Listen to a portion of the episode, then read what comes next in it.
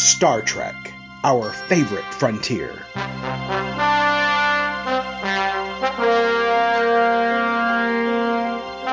These are the podcasts of Aaron and Polly, their ongoing mission to explore all things Trek, to seek out cool things and pick them apart, to boldly complain as no one's complained before.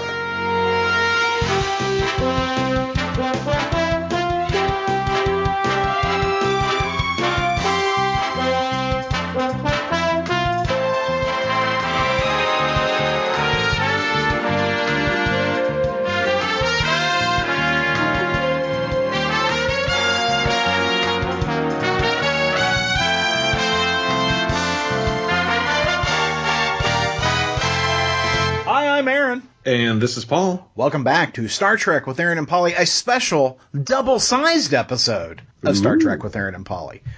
It's it is bountiful. That's right. Oh, we are bursting from our, from the seams, Paul. Yeah, see what I did there? Yeah, I did. I caught it. I caught it. Mm, Yeah. I seen it. Uh huh. Yeah. Mm. hey, Paul, have you seen this uh, this this new little robot AI thing, Moxie? I have. Um, it's terrifying. I'm fascinated by it. Are you going to get one? Uh, you know, they're designed for kids, right? Yeah, and but we're a child at heart. well, I, I was I, I really actually kind of dove a little deep into it yesterday because I'm I, I am truly just fascinated by the thing. Um, it has a whole uh, you know kind of coming alive function uh, when you first launch it, you know, where it kind of bonds with your child.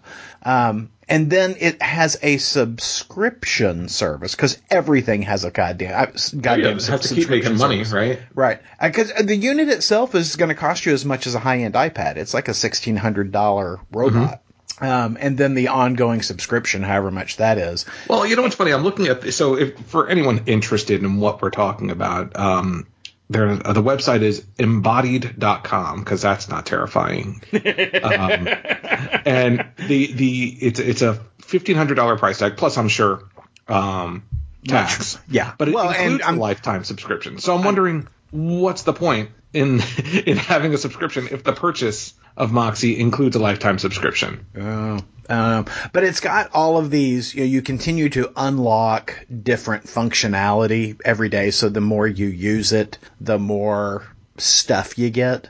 And you know, like like you said, part of this is terrifying, right? Because it feels like Moxie is, you know, just going to be capturing all of your information through your kids.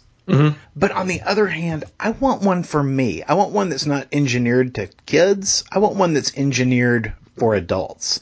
I want one I thought you were going to be- say that's engineered to kill. that too. That too. Y- You, know, I I I, uh, I would really love one of these that you know it because the Moxie is very much designed, or at least it's marketed as a learning tool. You know, it's got you know uh, things you know to help your child. You know. Uh, talk about his feelings and you know uh, develop you know his or her uh, per, you know personality and morals and ethics you know our technology teaching our children ethics. Again not terrifying at all.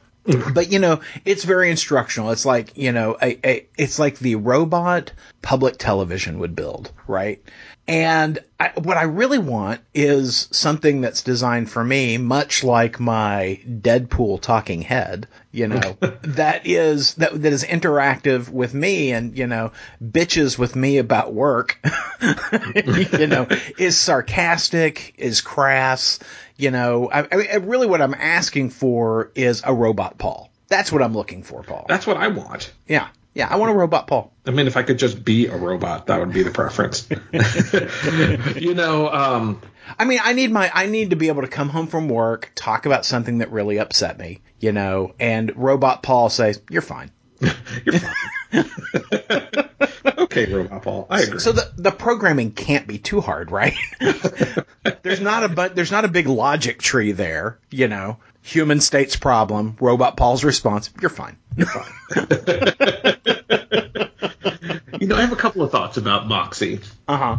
One, Megan is now available on Peacock if you're a Peacock subscriber. Uh-huh. Um, you really are pushing this Peacock thing. Well, you know, it's because, trying to make uh, Peacock happen, Paul. Literally, the description of Moxie is the description of Megan. Right. Um, you know, and, and, and it didn't go so well in that movie. So, yeah, I'm just saying the timing is awfully suspect. um, on top of that, earlier this week, Elon Musk and other technology leaders, including Steve Wozniak, have signed an open letter warning that um, that we're requesting to suspend training of AI systems amidst fears of a threat to humanity. Uh huh. Uh huh. Like Skynet and Megan, any day now. Any day now. Any perhaps, day now. perhaps the Terminator is Megan, and we don't even know. It could be, could be. But you know, if you know, if we get more of a Terminator television series where Summer Glau is the is the Terminator, I'm down with that. Yeah, it's okay. Yeah, hey, what was I'm the fine. AI in uh, season two of Discovery? Oh, Control. Control. Yeah. Yeah, that's what we're dealing with here. We're dealing I'm, with Control. I'm less interested in Control. Significantly less interested yeah. in Control. Because you know, Summer Glau, Terminator, she's all bendy. I'm I'm down for that. Yeah, yeah. yeah sign me up for yeah. for that or for whatever the whoever played the Terminator in Terminator Three: Rise of the Machines. Uh huh. Uh huh. Yeah, yeah. See, I'm I'm good with all that. Yeah, you're you're down with. We are down with the sexy lady Terminators. Yes, but you can you can keep all that Arnold Schwarzenegger Terminator to yourself. I don't know. I mean, are you down for sexy Arnold Schwarzenegger Terminator, Paul? I mean, not. I mean, hey, I I am not maybe Arnold here. Schwarzenegger in 1980 something. I am not here to kink shame you, Paul. maybe 1984 Arnold Schwarzenegger, but not 2023 Arnold Schwarzenegger. Uh-huh, uh-huh, I don't know that anyone's down for 2023 Arnold Schwarzenegger. His his indoor donkey is. Have you seen him having breakfast with his donkey? Yeah. It's a weird, donkey standing in his kitchen, eating off his plate. I just I'm like I don't know what the hell's going on here. you know, I um I used to work for someone, and uh, when I went to Arnold Schwarzenegger, did no, you work for Arnold Schwarzenegger? I, I did not. and you're just not naming Arnold Schwarzenegger because you have an NDA. Maybe.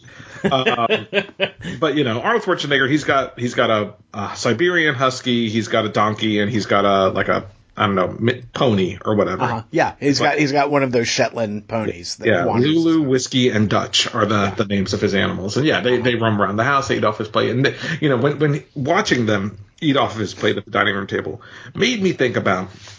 I used to have a boss, and I you know I went to her house for dinner once, and she fed her dogs off of her own fork. No. So she'd like take a bite. She'd take she'd take a bite on her fork, feed it to the dog, and then she'd eat off of the same fork. No. Yes. no, no, no, no, no. that is that is wrong. Yeah, th- this is why the AI will win. I'm just putting that out there. you know, I, I I I you know love my dogs and it is not unheard, unheard of. It's not something I do all the time, but it's not unheard of that the dogs might finish my plate when I'm done. Uh, but never are we eating off the same plate simultaneously. well, yeah, that is just ooh. Little did you know that was a possibility this whole time. That is just wrong. That is just wrong. And you're right. That is that is how the AI will get us. Mm-hmm. Come on. I mean, I, I feel like perhaps the AI should get us. Yeah. is how I feel about this. Well, you know, my dachshund Elmer uh, spends much of the weekends foraging in the backyard. And, you know, at any given time, you will find a slaughterhouse of lizards oh. across the backyard where he has just murdered lizard after lizard. And, you know, he has a decided tint of lizard to his breath because he eats a lot of them. That's horrifying. It, it is. It is. And you know, one time I was walking out in the backyard and I saw him. I saw these legs poking out of his mouth. And I'm like, drop it, Elmer, drop it, Elmer. And he starts just gulping it down even faster. no, no, it's, it's mine. no, it's mine. It's mine. It's my delicious lizard. Yeah. You can't take it from me. That's right. Ah, That's right. okay. Elmer. Yeah. Yeah, he is. Uh, he is all about eating the lizards. I mean, seriously, I'll go out there today, and I will. I will find probably no fewer than five dead lizards strewn across the deck that he has so murdered. Find them in the house. There's that.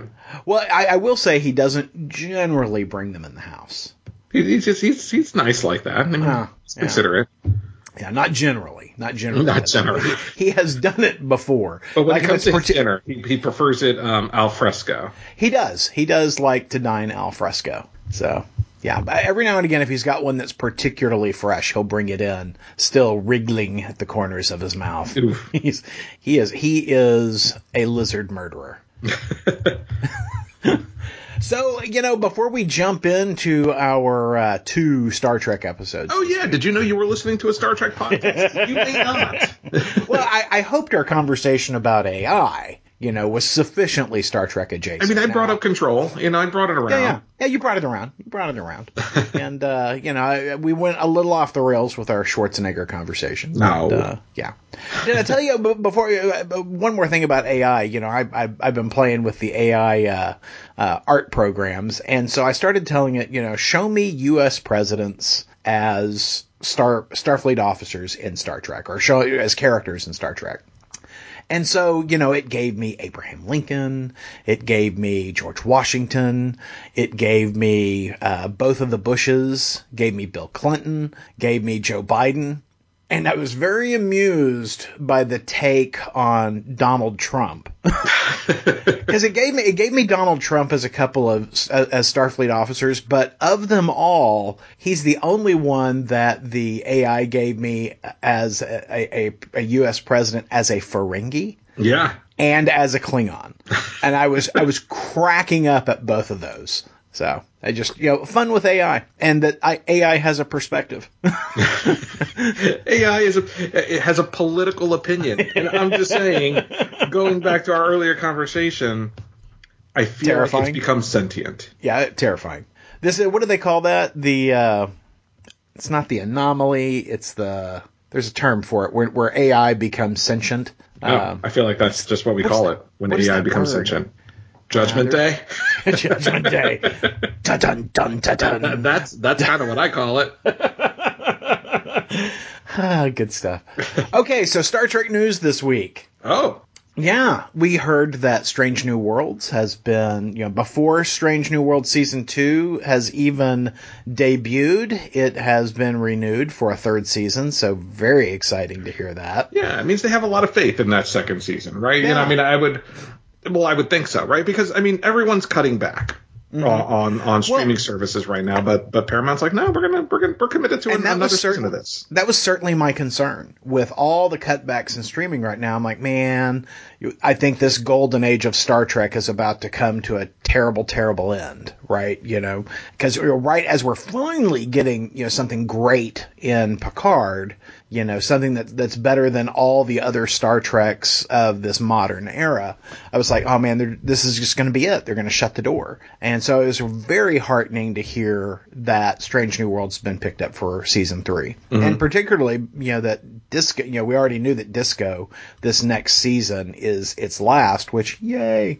Uh, but we what was it? Uh, Lower Decks has been picked up for a fifth season. Yep. And both of the next seasons will be premiering this summer. So Star Trek Strange New Worlds will be premiering Thursday, June 15th. And uh, Lower Decks will be premiering late summer 2023. They haven't given an official date, but I'm assuming it'll probably either overlap the last few weeks of uh, Strange New Worlds or perhaps premiere right after. So we're going to have, you know, by the time Picard ends, we'll have about a month and a half, almost two months of, you know, no new Trek uh, before Strange New World starts. But I, I'm excited about that. I, Yeah. I, uh, I, I am eager for the next season of Strange New Worlds. Uh, still no word, no official word on what uh, Terry Matalas is calling Star Trek Legacy, Yeah. uh, which would be a continuation of the uh, Star Trek universe in the 25th century. So it'd be possibly our, you know, uh, crews from Deep Space Nine, Voyager, Next Generation, uh, you know, continuing their stories forward. But Yeah, no especially a, news- spin- a spin-off of what we are seeing in Picard season three Correct. right now with some of those characters. So I, I think that would be the show folks are most excited about, Oh, especially yeah. after this Picard. So it's gonna happen. They just haven't officially announced it yet. But I think you're right. I think you know the the encouraging signs that we've seen in Strange New Worlds and Lower Decks. I think that is a a big cue that we've got a Star Trek Legacy announcement coming. Plus, we did hear there there was some there was some conversation about miniseries uh, that the Star Trek shop is considering. So we may hear some things about that too. Yeah, you know the one the the other thing we that was mentioned in that announcement um, of Strange New Worlds and Lower Decks, even though it was not in the title and it was at the bottom of the article, is that Star Trek Prodigy is also coming back for a season two this winter. Yeah. So, Yeah. did you ever finish the first season? Uh, n- I skipped a couple of episodes and went straight to the finale, and I've got to say I, I I don't remember much about the finale, and that was probably because I was drinking a lot of scotch at the time. so I need to go back and show. yeah. Well, and you know that's my problem is that it do, I get bored by that show because of it. It is it's not aimed at me. There are things I want to see about it because you know I know that they've got you know Robert Beltran voicing Chakotay in it, and they've got Kate Mulgrew voicing uh, Janeway. So I want to be aware of that kind of thing, but I. I don't really care about the the main characters in that show. Yeah, no, I get it. I mean, I I, I watched the first few episodes and it it was fine. It but it Yeah. didn't grab me in the same way as like uh, the Star Wars animated properties have, Right. like Clone Well- Wars and Rebels. And I think if I was a kid, I'd probably really dig that show. Um, you know, I, I, I get I get that it's not aimed at me. Where you know, I do feel like Star Wars Rebels was aimed in my general direction, right? I mean, it felt like it was written for a a for both a young audience and a mature audience. Uh, whereas I don't feel like I think Prodigy is straight up a Nickelodeon show. Yeah, agreed. Um, you know, and speaking of younger audience, uh, also announced this week. So we, we aren't even at First Contact Day. That as of as of the time we record this, I believe that's this Wednesday, Thursday, something like that. So if there are any announcements there, we'll we'll, we'll certainly talk about uh, Yeah. talk about those in our next episode. But they have announced that Star Trek Starfleet Academy has Yes. been given a series green light at Paramount Plus. Now, you know, you know- go ahead. I I was just going to say, you know, Paramount has been Paramount and folks around Star Trek have been talking about a Starfleet Academy show since before Star Trek: The Next Generation. Yeah. That's the that's the thing I find amusing is that it's finally happening. Well, maybe. Go ahead. Right? They've announced it. it it's happening in the it- same way uh, Section 31's happening. No, Paul, it has to happen. They announced it. well, um, one of the things that's not really part of the announcement, but Terry Matalas has revealed um, on his Twitter feed, is that this takes place post or in the era of Discovery. Yeah. So this is about the rebuilding of Starfleet and the reopened Starfleet Academy that we saw Tilly has gone to uh, to to train at or teach at or whatever. Yep. Um, so I, And I- so immediately Paul and I were less interested. yeah, exactly. I was like, ah. but you know, I think they they have um, they have shows firmly set in the 25th century, right? You've got your you've got your um, in theory, you'll have your Star Trek Legacy. You've got your Lower Decks. You'll also have uh, Star Trek: Strange New Worlds, which is a prequel, Well, that's a 23rd century. show. 23rd century. Yeah. Yeah. So, but I think you you you know I, I think Starfleet Academy is a way to continue the storyline of Disco, but refresh it a bit, perhaps because they know that in because this is Paul conjecture. Um, so yeah, the opinions expressed on this podcast are not necessarily the opinions of Paramount. Um, but I feel like Starfleet Academy is a way to refresh the audience that has dropped out of disco and bring them back in because I feel like they, they see that a lot of fan base may be leaving disco in favor of these other shows. Right. Um, and they're like, okay, well, let's wrap up disco, but you know, in order to to still you know keep those creative teams and you know and keep some and keep the audience that is interested in that, you know, we can set something in that era. So I could I kind of feel like this is where Tilly's going to go. Well, no, absolutely. I think I think that's clear. I I don't understand why they made that move with Tilly, you know, as they did, and why not keep her active at least through the pri- through the prior season. Yeah. Right. That I, makes no sense to me at all, unless the actor herself wanted off the show. You know, for whatever reason, be it to you know uh, work another project, have a kid. I don't know, but it just seemed weird to me that she a such a a popular character. I mean, you and I love her. Um, I don't understand why they shuffled her off to the side the way they did. Yeah, agreed. But I'm sure we'll hear about it someday. But uh, I I am I am not optimistic about it about that show because I just don't like the setting in the 25th century. I don't Sorry, not the 25th, the 31st The century. 31st century. Yeah, I, I'm not wild about that at all, but it does going in with low expectations gives them all the room in the world to come in and dazzle me, right? And if you've got you know folks on it who are really into Star Trek and not ashamed of their Star Trek, um, maybe they will, like you said, earn some fans back by doing stuff right. You know, all of this, you know, reimagined uh, Klingons and Ferengis and whatnot. You know, I think you, I, I, I think we have shown in Star Trek Picard that if you lean in to the original concepts, uh, and I know how funny that sounds when you know the Klingons were redesigned in the motion picture, but when you lean into these tried and true concepts, fans will respond. Um, you know, fans don't want to see your stupid Klingons. Yeah. Disco season one looking at you, you know. Yeah, so I mean, I'm keeping an open mind, but I'm, I'm certainly less interested than I am in. I mean, than I would be in a Star Trek Legacy show. Right. Yeah, no, absolutely. And you know, I I would I, I can see the desire to tell a a Starfleet Academy show in the 31st century because you know it's it's all a new landscape, right? Um, my problem is the episode that we saw Tilly where she was coaching cadets um, was not a great episode No, but that was filmed during the pandemic. Um, and all those pandemic shows are a little weird because the, of how they blocked those shows. Um, and so I, you know, I, I like Tilly. I like the actor who pl- who plays Tilly. I like the character, you know, so I'll watch, you know, I just, I'm, I'm, I'm, I, I'm just not too optimistic about it. Yeah. So, so So, but it was, it, I mean, heavy news week, right? I mean, a lot, Yeah. three, I mean, in addition, I mean, we, we basically had four seasons of Star Trek yeah, announced within one week. You know, we, but we, we, we are still waiting on what's coming after Picard, and I feel like they're holding on that because I feel like they know, yeah. but I feel like they're holding on any type of announcements because they don't want to spoil anything. Well, you know, when we first started talking uh, about the episodes of season three of Picard, and we're just blown away by them, um, I had talked about how you know people that I knew and trusted in uh, the Star Trek uh, space had watched the first six episodes and were just like, "This is fantastic."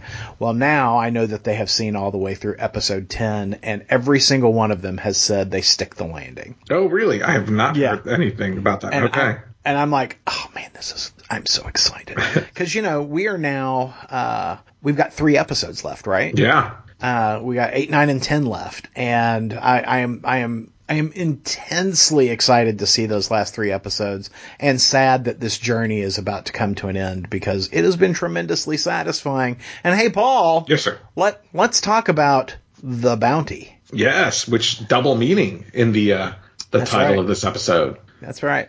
Um, w- we get to visit two great places in in Star Trek. You know, they they have created two new things for us to add to uh, the, the the the world that Star Trek has built over the last almost six decades. We get the Daystrom Institute. Um, named after you know Dr. Daystrom, who you know built the M5 supercomputer um, way back in the original series. The the this place is is essentially Star Trek's Area 51, right? You know, it's where we put all of the things that are scary. It, it is where we, we put the the weapons that are too dangerous, um, all of of that technology that you know we capture, and you know no one can see this again. It's just it's it's not ready for prime time, um, and it was super cool walking through that space. Oh yeah, and all the, the Easter eggs, including the fact that Oh, yeah. somehow the Daystrom Institute has Kirk's body on ice. Well, that makes sense, right? You know, they they you, you don't just leave Kirk's body laying. Wasn't he trapped Yeah, he- in the Nexus or whatever the hell? No, no, he came out of the Nexus and wound up on uh, trapped under that bridge where he died. Oh, that's Right. right. The bridge wasn't Yeah. in the Nexus. Never mind. Correct. Correct. Okay, so they you know, they, had, they, were- they were there on that planet anyway, you know, recovering, you know, the uh, saucer section that that Riker crash landed. Riker. Um, um, you know, so of course you, you you gather up Kirk's body. You have to gather up Kirk's body. Yeah, you know, but part of me, Hmm. this is just a part of me, Aaron. I feel like part of me thinks that may not be William Shatner Kirk. I feel like Oh. that's too big of an Easter egg to just like let. Are you thinking that's Chris Pine's body? No, I'm thinking that's New Guy's body Oh, from Strange New Worlds. from Strange New Worlds, and because he's on they would have ice. to they would have to age that guy up so hard. But would they? In theory, he could just be out of time. He could be frozen, and they can send him back to his original time Uh, to keep the timeline intact and still have some type of adventures with that guy that don't contradict previous continuity. This is uh, this is some crazy talk here, Paul. Hey, I'm just putting it out there. Like you don't you don't drop a a little. I mean, maybe you do drop an Easter egg like that and literally go nowhere with it, but it feels like too big of an Easter egg, and it's not like Shatner's doing anymore. So I'm like, hmm, they have this actor. We've always, you know, we've been like, okay, they, they've made very clear, no, Strange New Worlds is Pike's show. So, you know, how do you have, yeah, some James T. Kirk adventure? Well, you pull him out of time and then send him back, Well, you you, know, so have that it to doesn't break the because timeline. because it it is you know a 60ish year old uh, William Shatner that died under that bridge, right? Mm-hmm. So you'd have to de-age him. Yeah. You know what I'm saying? I, I just uh, I'm not sure that's where the show's going. I And they didn't steal Kirk's body. Well, no, and I don't think it's going to happen in this show. I'm just saying, Okay. a- if that is an Easter egg, it feels like Uh-huh. a hell of a wasted Easter egg. Like, okay, well, we've just got Shatner's body on ice. Well, and I uh, I can understand, and we're going to jump around a little bit. Um, I can understand why you would keep Picard's body. Why Picard's body is uh, worthwhile to keep at the Daystrom Institute. Oh, yeah. and I'll co- I'll come back and talk about that in a second. But I don't understand why you would keep Kirk's body at the Daystrom Institute. Why wouldn't you just, you know, bury him somewhere? You know, because it's not like he's a mummy or something. He, I, I'm not sure that. Well, and even if he if he was, it seems like that's more of a museum piece, right? Yeah. Than you know keeping him in Area 51. Whereas it makes all the sense in the world to have Picard's body there because Picard's body, the body that, you know, he left behind when he transitioned to his golem, right? His android body. Yeah. Um, the body that died is full of Borg implants. And where my head went is, you know, earlier in the season, Captain Shaw makes the comment that, you know, uh, when Picard was assimilated by the Borg, he was so deadly, he was so horrific, uh, he was so powerful that they gave him a name, right? You know that he was he was you know the most awful of the Borg, so they gave him a name, uh, and. I, you know where my head went is oh my god you know the changelings have stolen Picard's body because they're going to build some kind of Borg thing right and I think that gets discounted in the Dominion episode. Uh, I think there's a different plan there. But I mean, I was initially like, oh shit, you know, because we had asked the question earlier in the season. You know, it seems like there's a Borg element here, but didn't we resolve all the Borg shit, you know, in the prior season? And so I, by the time I got to the end of the bounty, I was like, oh crap, there is a, a Borg component here. But by the time we got to the end of Dominion, I feel like there's not. Correct. I feel like three exactly episodes left. They're probably. I, I feel like they have resolved. it's the too late to bring Yeah. Borg stuff in. I think to do it wor- worth a damn. just a hell of a lot of references, you know, and, and I guess Yeah. that's ultimately because one of the things that I will say about season three, and we'll, uh, yeah, we are going to jump around a little bit between Dominion and Bounty, um, is that I feel like season three helps justify season one a bit. Mm-hmm. Um, Yeah. In that, you know, the, the- season three could not happen without the whole android body Picard aspect. Right. Introduced in season one, so you know, it, it- to a certain extent, even though I am not the biggest fan of season one, I felt it was relatively okay.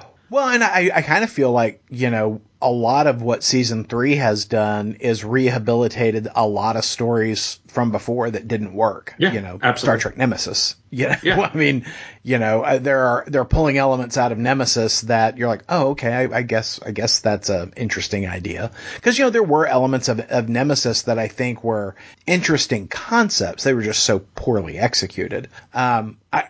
I loved walking around this station and like the first thing I'm like, that's Genesis. Yeah. You know, that that's that's the Genesis device. The Klingons would be so unhappy to know that we've got all the Genesis technology and a device just sitting there at the Daystrom Institute.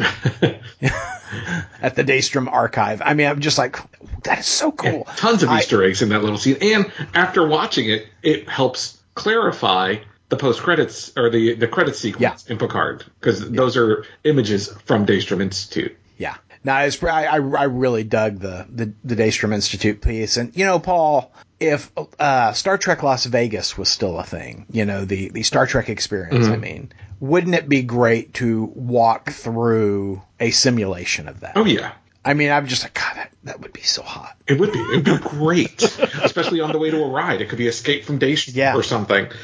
Well, you know, the like when you they had the museum piece there, right? That was a lot of like you know artifacts and props and whatnot. Uh, I, I just would love to be able to walk through and and and see you know those great hollow uh, videos that that they had. You know, because you know they they did they did those hollows because it was so expensive to build the props and you know for for time and expense. Uh, so I just I dug all of that. Uh, the I was a little creeped out by the uh, teeth of the tribbles. Oh yeah, know? I was like, ooh, that's new.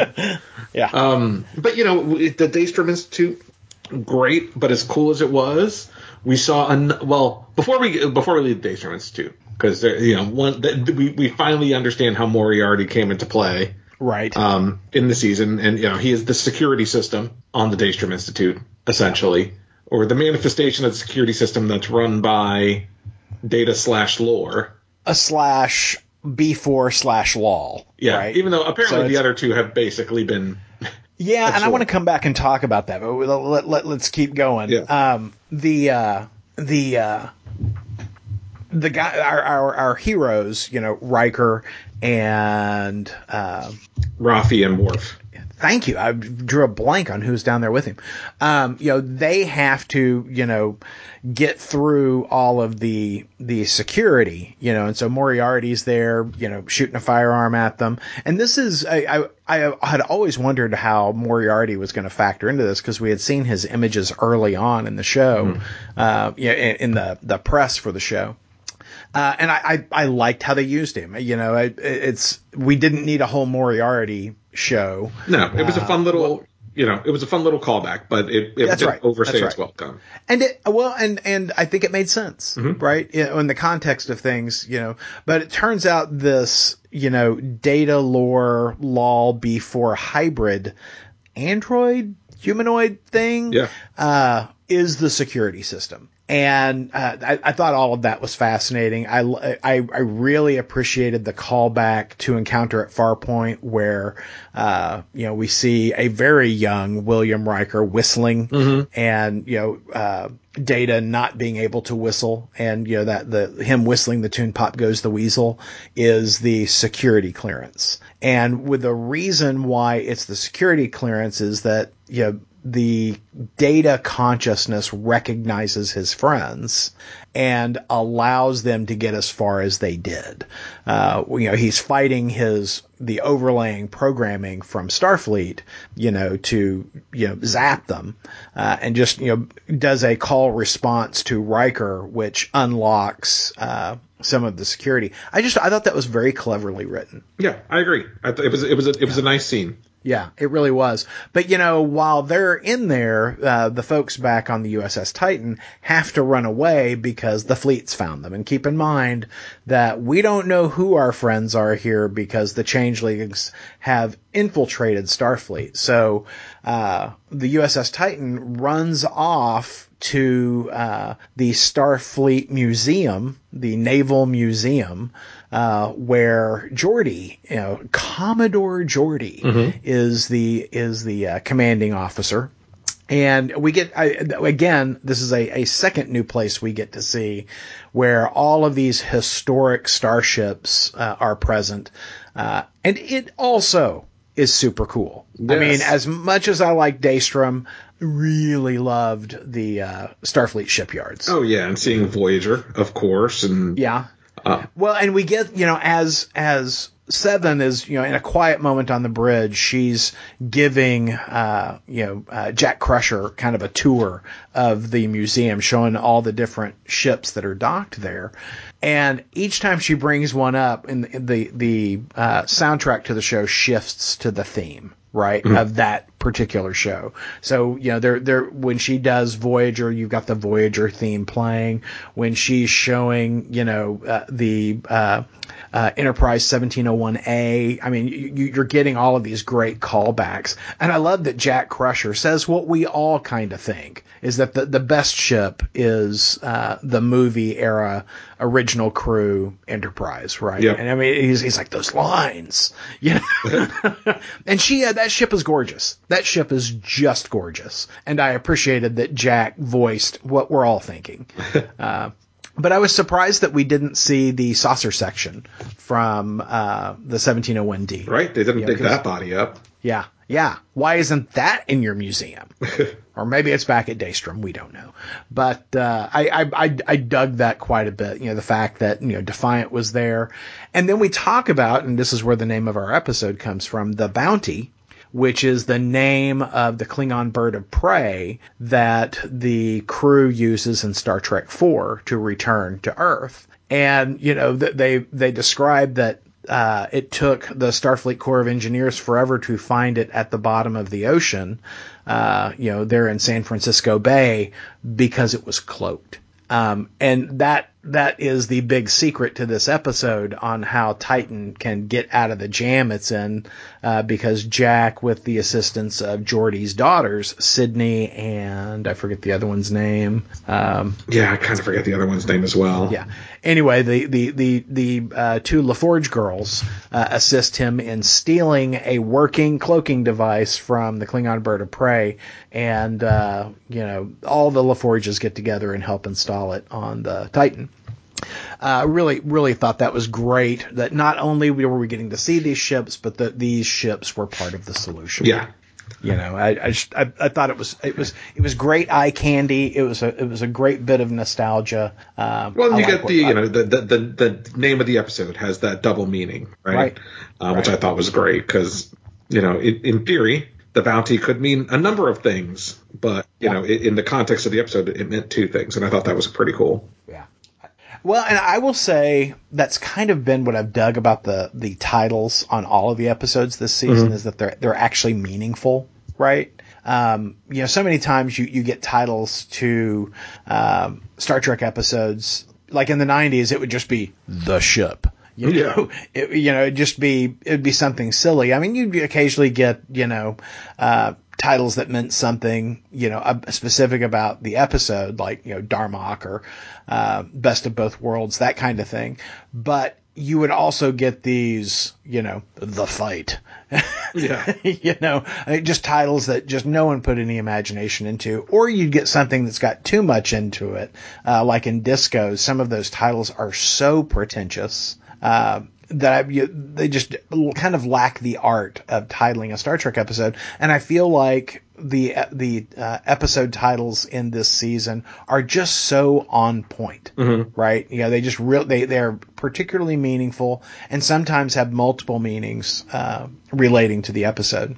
Um, anything else uh, we want to talk about in uh, this episode, or do we want to kick on over, uh, leave the bounty for uh, for uh, Dominion? I think we're good. I think we can leave the bounty for them, other than to say, you know, it was great to see Geordi again. Um, yeah. And you know, the big takeaway from the bounty is that we find out that the thing, you know, they, the the changelings stole the portal device that they used to, you know, destroy the uh, Starfleet recruitment center. Um, they they stole that portal device to hide the fact that they also stole Jean Luc Jean Luc Picard's human dead body. Mm-hmm, mm-hmm, mm-hmm. And so, you know, we go into the next episode titled Dominion wondering, well, what the fuck are they going to do with Jean Luc's body? And I have to confess, Paul, that the strategy that is explained in episode Dominion makes no sense to me whatsoever. I don't feel. I feel like that's what they believe it to be. I don't know that that's actually it, right? I mean, I feel like it hasn't been confirmed. Yeah. Um. Because yeah, I'm not entirely. You know, I, I mean, I figured that the reason they couldn't kill Jack was once they took Picard's body, it's like okay, well they can't kill Jack because they need his DNA to do something with Picard's body. Yeah, I, and I'm I, I don't get it because here's what I understood from the episode is that you know they've got JLP's you know uh, dead body, but they need to create a changeling who can impersonate Jean-Luc Picard, and the way they do that is by having his dead body and pulling the living DNA that is strictly Jean-Luc Picard from Jack Crusher to bind both of those things to create a changeling that can pass muster. And here's what I don't understand. Everybody seems to know that Jean-Luc Picard is an android golem, right? Yeah. So why I don't Yeah, wouldn't the DNA checks catch that? Hey, this is actually not. this is actually a human being, right? Yeah. Versus golem Picard. I don't. That's what I don't get. I feel like there's more to come. right? Because yeah, it Okay. doesn't quite make sense to me, and I feel like, and we've asked every time we've asked a question during this season of Picard, it has been answered. Mm-hmm. So I feel like I feel like there, there's more to it that's just yet to be revealed. And they they even you know one of the things that um this league or this excuse me this episode ends with um Vadic has taken control of the Titan and she has stated that she is going to reveal the truth behind Jack Crusher's existence. She she drops a an interesting note and she says something along the lines of he wasn't meant for you either or something like that. Yeah, she she mentions to Beverly Crusher. And I'm like, hmm. Yeah. Hmm. Yeah. There's more to Jack than meets the eye. Perhaps he is he is not the natural Well, and- bait of, of Well, and they two. do say that perhaps not only Jack but also Picard have been misdiagnosed Mhm. with their uh, neurological disease. Yeah.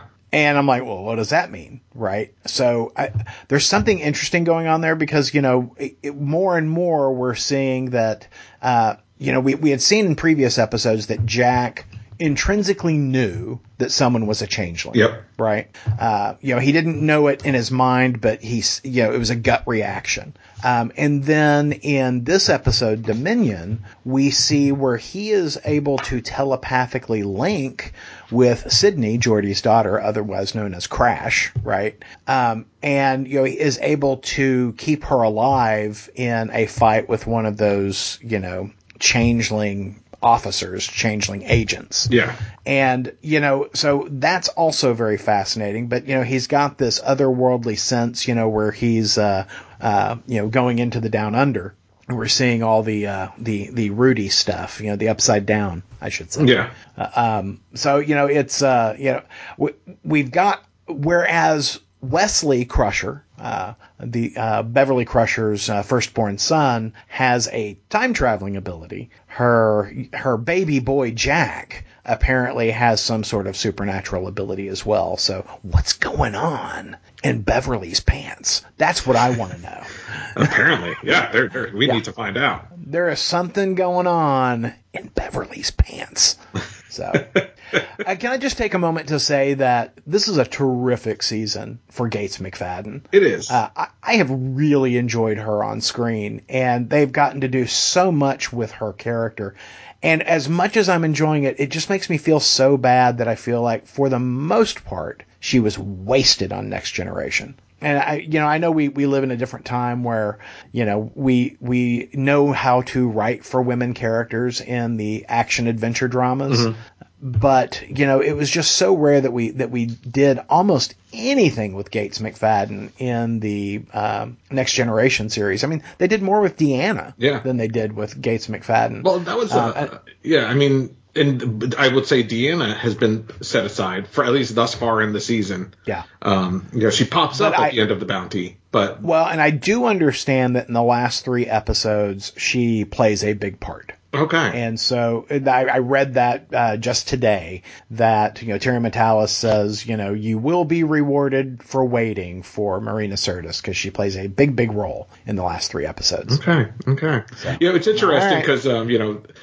when um, so they're really moving the cheese on the whole crew being together. Mm-hmm. Um, you know because. You, you get some of the crew together, but then Riker gets captured just in time for Geordi to come back. Yeah, and for Worf and Rafi to leave. Yeah, for Worf and Rafi to leave. I'm like, are we?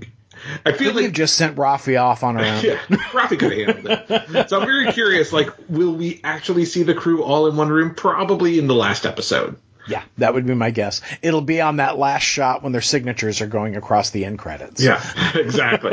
you know, uh, Aaron, you had mentioned prior to this episode, you had mentioned that you had heard there was a big, big secret surprise cameo in in this week's episode, Dominion, and you had yeah, and I- conjectured. I, I thought for sure it was Ben Sisko. I thought for sure that we were gonna when it when the title card came up Dominion in the previews. I was like, oh, we're gonna get an Avery Brooks cameo, and man, that's going to tear the internet apart. It's gonna bring the internet down because Avery Brooks has been outside of Star Trek for so long now. But uh, no, no, we got two. we got Tuvok. And I don't I don't mean to be to sound disappointed there because I, I loved seeing Tuvok on the screen and I love how arch Tuvok becomes on the screen when we find out that he is a changeling. Yeah. Uh, and I you know I hope this promises us. I mean I want to see I want to see the impact of you know everybody who got replaced by a changeling and you know all the terrible things that have happened to them while they were I guess in captivity. You know I always just assumed that the changelings would kill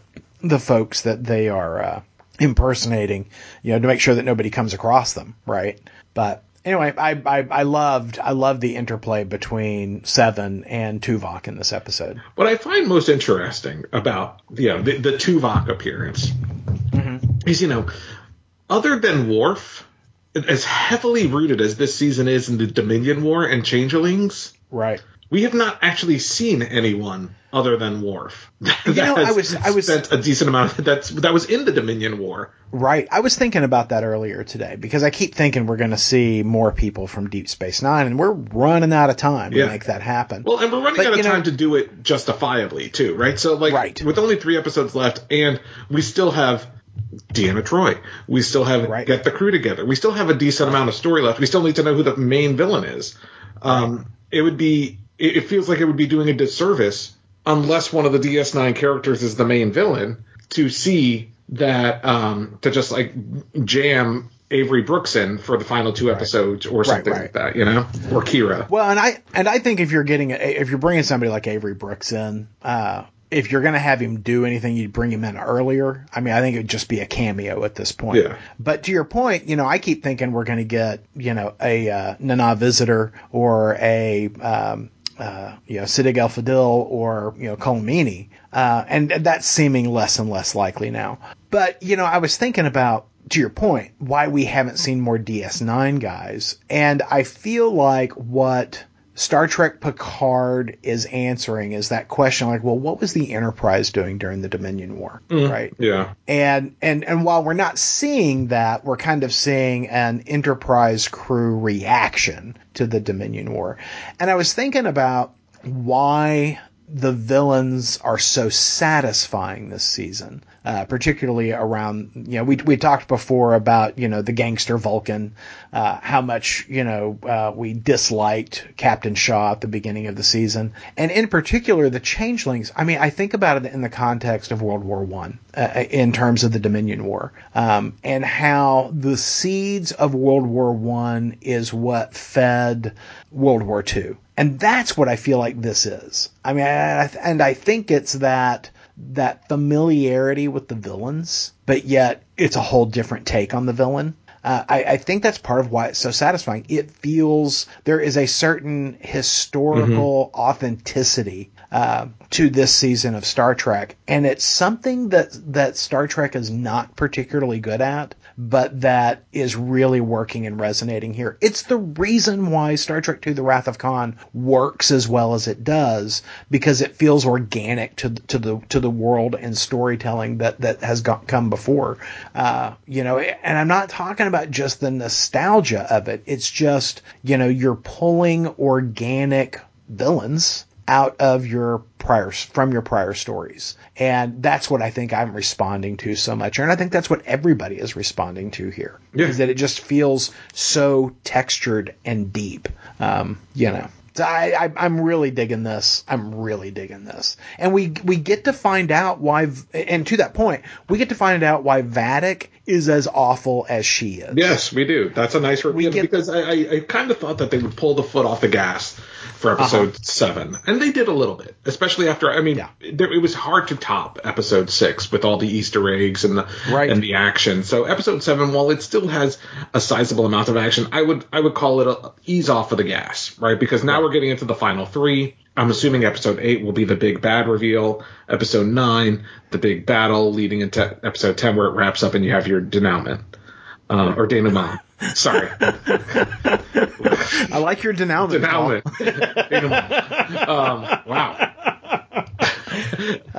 You know what I Oh, meant. sorry. Uh, sigh. You know, I I was in a uh, a uh, high school play. It was my very first high school play, by the way, and uh, I was playing Mr. DePinna in "You Can't Take It With You." And I was in a rehearsal, and the line is, you know, they're they're they're they're meeting this guy, and the line is, "Weren't you being indicted or something?" And I read it. My read was, "Weren't you being indicted or something?" Because I had no idea what indicted was. and everyone laughed at the stupid sophomore who didn't know anything. Well, now you can now you know how to say it, and you know how to say denouement. but I feel like that's our next three episodes, right? Um, so. So while I do feel like they eased off of the, the gas a little bit, um, we did certainly get the background uh, of of Vadic, but we still don't know who Yeah. the big bad is.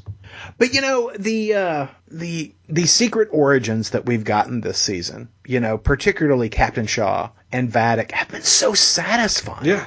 Uh, I mean, like everything became clear to me when Shaw tells us, you know, about his experience at Wolf 359. Uh, and everything becomes clear to me about why Vadic is so fucking unhinged when uh, she talks about her experience during the Dominion War and the experiments that were performed on her by Section 31. I mean, it's, it's very Josef Mengele. Uh, I was just like, Ugh. and you know, and again, there is a connection to prior stories in Star Trek, not just Dominion War, but in Odo's origin, because you know Odo had a problem with the way his the Bajoran scientist who discovered him treated him when he was just a little blob of goo, you know, and talked about you know how he would be, uh, uh, you know, ele- electroshocked and heated up and those kinds of things. But of course, Section Thirty One turned all of that to eleven. So you know it's again organic to the stories we've told previously. Yep. Uh, it's not completely out of character uh, for the Star Trek universe. And again, I'm just very thankful for the thoughtful way in which we are approaching uh, the storytelling here. And so at the end of this episode, Vadic has seized control of the USS Titan. You know, all the big plans have gone awry. Uh, they are they are in the maw of the monster, and uh, that monster is Vadic. You know, Paul, you were talking about who is the ultimate big bad here. And if a Rene Auberjonois were still with us, I would say it was probably Odo. Yeah, I would agree. I, I, I, feel, I absolutely agree. But this was definitely filmed after his passing. Correct. Correct. And, you know, I just, I'm like, I, I don't know. I feel like it's somebody we know. It has to be. You can't. Yeah. You, you know, first of all, it's P- the finale of Picard's journey, right? Right. Um. So it's got to be someone you know. I feel like it, if it's not someone connected to Picard somehow, All right. it would be tragic. But you know, kind of given our conversation about how the Enterprise was not in the Dominion War, um, it's it, and this is so deeply rooted in in that. I, you know, it, it's like, is this going to be someone that the fans will appreciate, or will it truly be someone from Picard's past? And that that I can't answer yet because I, I just don't Yeah. know which way they're going to go with it. Same. But yeah, I mean, obviously, for me, the the obvious answer would be someone involved in DS9, right? Because that that was your Dominion War show. I can't imagine it being anyone else. Yeah. That that, that one the Changelings would would actually take orders from. Yeah. But well, I, I, I, I'm figuring we will find out in this coming week's episode. Yeah, I think you're right. I think you're right. I'm su- I'm super excited for this. I just the show just gets better and better. It does. I honestly, I think the weakest show was like episode two in this season. Yeah. Uh, a- and not a weak, not a particularly weak show, just in comparison to all of these other just blockbuster episodes. Um, you know, it just didn't didn't line up as the the same level of awesome that the rest of them did. I mean, really, there's there's not a bad episode in the bunch so far. No, agreed. So Three more to go. Right. Let's see if it sticks the landing. that's right. Well, hey, Paul, it was great talking Star Trek with you today. Yeah, it was alright. no, You know it was awesome. It was awesome. And hopefully you, dear listener, thought it was awesome as well. If you did, make sure to give us some feedback either on our hotline or on social media. Aaron, what's that hotline number? 682-800-3494. That number once again, 682-800-3494. And if we use your voicemail on the show, you could win a coveted, valuable Ideology of Madness surprise. Or a golem of your own. You could get a golem of your own. You, never could. know. You could. Yeah. Uh, you can get a moxie of your own, but not from us. um, you can also hit us up on social media, IOM Geek on Facebook, Instagram, and Twitter. What a deal. Well, hey, Paul, let's do this all over again next week. Absolutely. We will see you all Let's then. do it. Uh, bye. Bye. Star Trek with Aaron and Polly is a production of IOMgeek.com. Have a question or comment? Hailing frequencies are open. 682-800-3494. Tribble wrangling provided by Triskelion Trays. No troublesome tribbles. Mr. Aponte's wardrobe provided courtesy of Garak's Clothiers, conveniently located on the promenade.